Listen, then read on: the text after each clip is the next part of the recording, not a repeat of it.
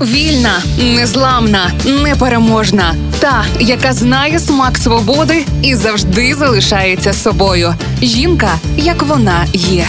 Про жінок, які змінили хід історії в програмі Ольги Телипської на Радіо Перше. Трюмерфрау так називали жінок, які розбирали завали та відновлювали міста Німеччини та Австрії після бомбардувань у час Другої світової війни. Усі роботи виконували вручну. Жінки використовували кувалди, кирки, відра, ручні лебідка і вручну розбирали всі завали до цегли. Пізніше цю цеглу використовували знову. З них будували нові будинки і відновлювали старі. Вулиці посели на той час були заповнені жінками, які працювали весь світловий день. Хтось руйнував стіни, хтось передавав на вулицю цегли, де їх чистили і складали, а хтось витягав дерев'яні та сталеві балки. Вважається, що робота Трюмерфрау – це наочний приклад сили нації, бажання звичайних людей відновити свою країну. Однак в цьому образі є і правда, і не дуже. Історикиня Леоні Требер 2014 року видала книгу Міф жінки руїн. Назва говорить сама за себе.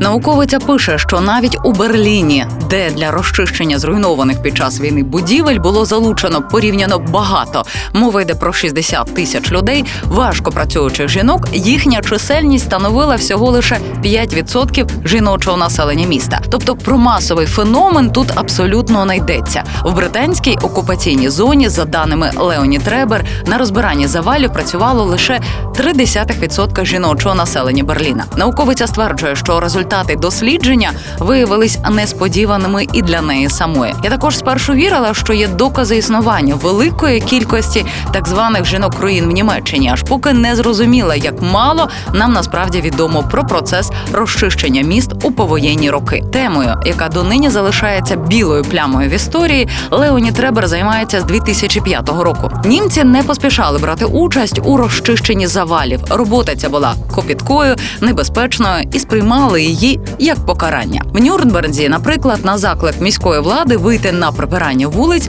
відгукнулись лише 610 чоловіків. Тодішній керівник будівельного відомства назвав такий результат ганебним і поскаржився на байдужість мешканців міста. У НДР образ жінки руїн слугував жінкам стимулом для того, аби отримати традиційну чоловічу спеціальність. А в західній Німеччині про нього швидко забули. Впевнена в собі та емансипована жінка, що важко працює, не відповідала консервативному образу 50-х років. Пише історикиня. Ба більше далеко не всі жінки працювали на завалах добровільно. Для частини жінок це було частиною покарання за допомогу нацизму. А для декого єдине джерело вижити. Адже за таку роботу платили картками на продукти.